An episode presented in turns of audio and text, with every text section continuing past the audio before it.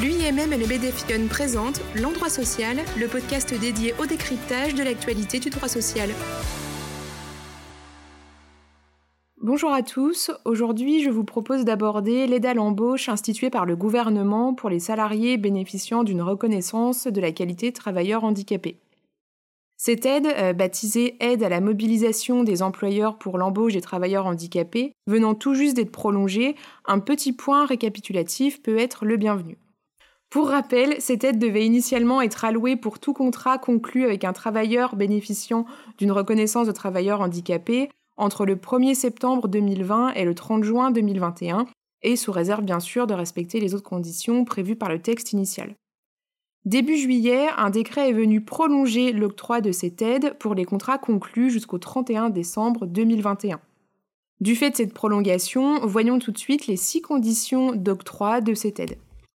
Tout d'abord, l'employeur doit être établi sur le territoire national, à l'exception des établissements publics administratifs, des établissements publics industriels et commerciaux, ou encore des sociétés d'économie mixte et des particuliers employeurs.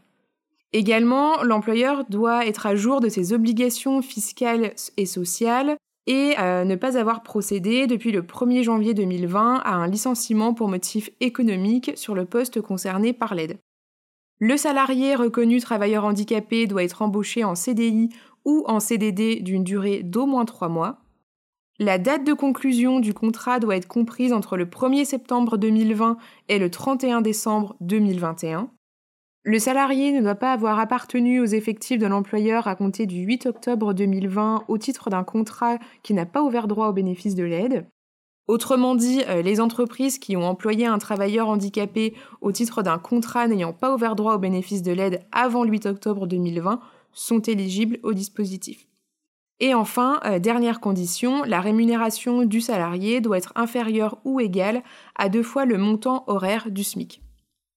Petite précision, euh, la loi précise bien que lorsque le salarié précédemment lié à l'employeur par un CDD ayant ouvert droit à l'aide conclu avant le 31 décembre 2021 un CDI ou un CDD d'une durée d'au moins trois mois, l'employeur continue bien à bénéficier de l'aide, même si le salarié a perdu la qualité de travailleur handicapé.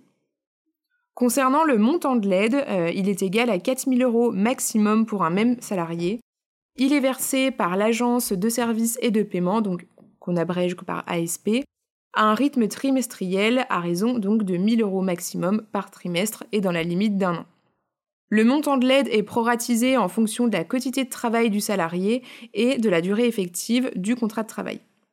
Côté démarche, la demande de bénéfice de l'aide est adressée par l'employeur par l'intermédiaire d'un téléservice auprès de l'ASP dans un délai maximal de 6 mois suivant la date de début d'exécution du contrat. L'employeur devra attester sur l'honneur remplir les conditions euh, d'éligibilité que l'on a vues antérieurement. L'aide sera ensuite versée sur la base d'une attestation de l'employeur justifiant de la présence du salarié cette attestation devra être transmise toujours via le téléservice avant les six mois suivant l'échéance de chaque trimestre d'exécution du contrat.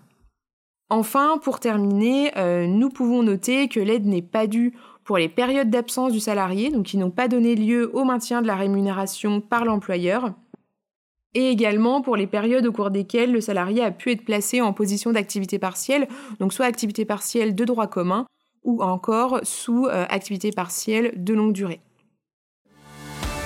Merci d'avoir écouté ce podcast et à bientôt pour un nouvel épisode de l'endroit social.